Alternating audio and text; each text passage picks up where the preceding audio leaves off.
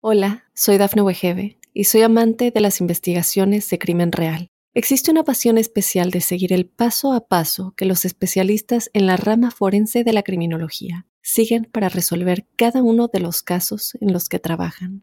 Si tú, como yo, eres una de las personas que encuentran fascinante escuchar este tipo de investigaciones, te invito a escuchar el podcast Trazos Criminales con la experta en perfilación criminal, Laura Quiñones Orquiza en tu plataforma de audio favorita. Mundo Now, noticias en 5 minutos. Inmigración, dinero, política, entretenimiento y todo lo que necesitas para amanecer bien informado. Comenzamos. Hola, ¿qué tal amigos? Bienvenidos a Mundo Now. Les saluda Alfredo Suárez junto a Camila Daza y Daniela Tejeda. De inmediato comenzamos con las informaciones.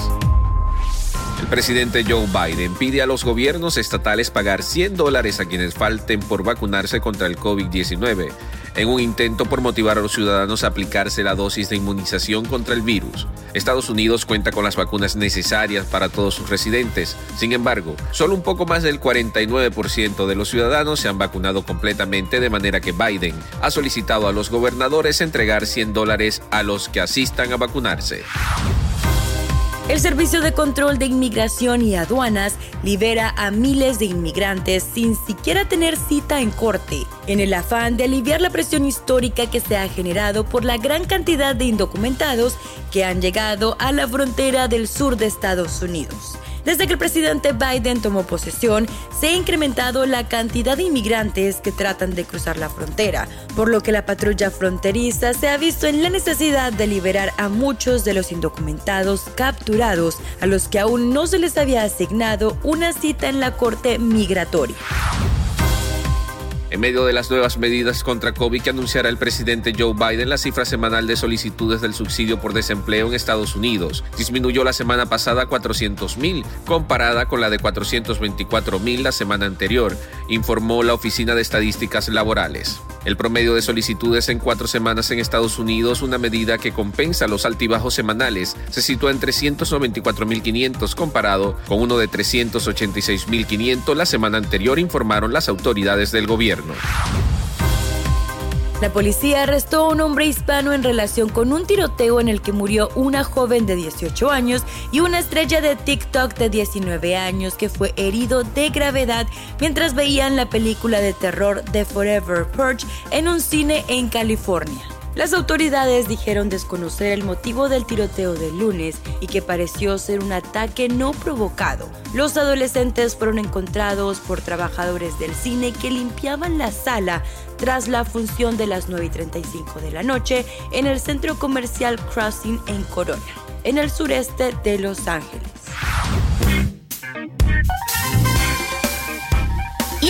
Momento de que se pongan al día con lo más nuevo y actual relacionado con el mundo del entretenimiento. En un año en que varias famosas, entre ellas Francisca La Chapelle, también la Chiqui Baby y Vanessa Lyon, novia de Carlos Calderón, se han convertido en madres o están a punto de hacerlo, la conductora de Telemundo Vanessa Hauck se une a ese combo porque les cuento que anunció su retiro de la televisión de manera temporal para ser mamá. Fue al final de la emisión de su noticiero que la reconocida periodista peruana compartió esta inesperada noticia, video que también está disponible en sus redes sociales y en donde también recibió muchísimas felicitaciones de parte de todos sus seguidores. Y en más noticias, ¿será que ya olvidó a Adamari López? Tony Costa presenta a un gran amor que tiene en España y ya convive con Araya. Tony ha sorprendido y enternecido a muchos de los usuarios en redes sociales tras presentar a un gran amor que conoció en España y que robó el corazón de muchos, quienes no han dudado en expresar la felicidad que les produce ver al español en tan buenas condiciones y disfrutando de su tiempo en su tierra natal. Pero no se asusten, no se me preocupen, que no hablamos de una nueva novia, sino de un nuevo amor que también se robó los corazones de toda su familia, quienes no han parado de subir fotos con Coco, un pequeño y adorable pomerano que se robó más de un suspiro de ternura de las fanáticas de Tony. Deportes. Y en los deportes, la tarde de este jueves se reportó el fallecimiento del exfutbolista brasileño Francisco Gerardo dos Santos, mejor conocido como Cicinho, padre de Giovanni Jonathan dos Santos, mundialista con la selección mexicana. Tenía 59 años de edad y de acuerdo con versiones extraoficiales, su fallecimiento habría sido derivado de un cuadro de COVID-19.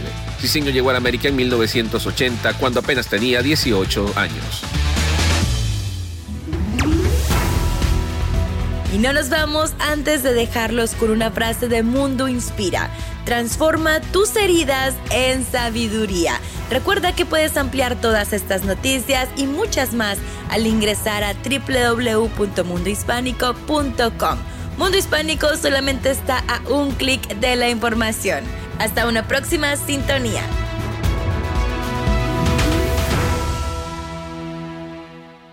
Hola, soy Dafne Wegebe y soy amante de las investigaciones de crimen real. Existe una pasión especial de seguir el paso a paso que los especialistas en la rama forense de la criminología siguen para resolver cada uno de los casos en los que trabajan. Si tú, como yo, eres una de las personas que encuentran fascinante escuchar este tipo de investigaciones, te invito a escuchar el podcast Trazos Criminales con la experta en perfilación criminal, Laura Quiñones Orquiza, en tu plataforma de audio favorita.